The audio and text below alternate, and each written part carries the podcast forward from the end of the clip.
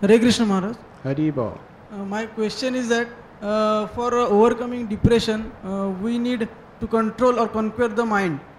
Uh, but uh, when we, uh, and for that, uh, we need uh, necessary intelligence. But when we think that we should control the mind, uh, doesn't it mean that mind itself is uh, engaged in some other activities or itself is controlling the intelligence? Then uh, how to uh, actually process the mind in the right way? how to actually direct the mind practically in the uh, right way uh, to overcome this depression. That is the function of the intelligence. In Bhagavad Gita, as it is, you will find a beautiful photograph where it is explained that the body is like a chariot.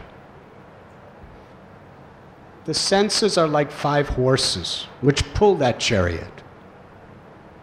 The mind is the ropes that control the horses. The intelligence is the charioteer, and the spirit soul is the passenger.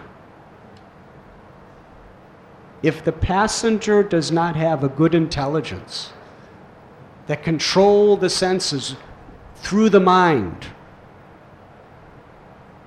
then we do not know where we are destined. So we must develop our intelligence through philosophical discrimination and through purity of purpose. That is very important. So that in every situation that may come upon us, where our mind, which is sometimes acting as our best friend and sometimes our worst enemy, our intelligence can discriminate. In certain circumstances, the intelligence will say, Yes, mind, you want to chant the names? Chant. No, mind. You want to go to cinema or eat fish?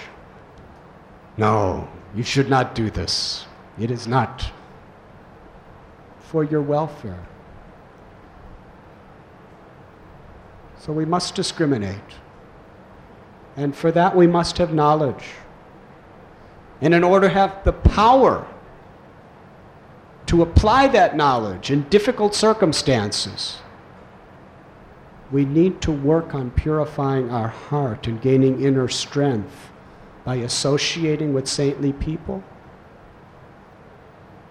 and by chanting God's names. This gives us the spiritual strength to apply our knowledge to control the mind and senses.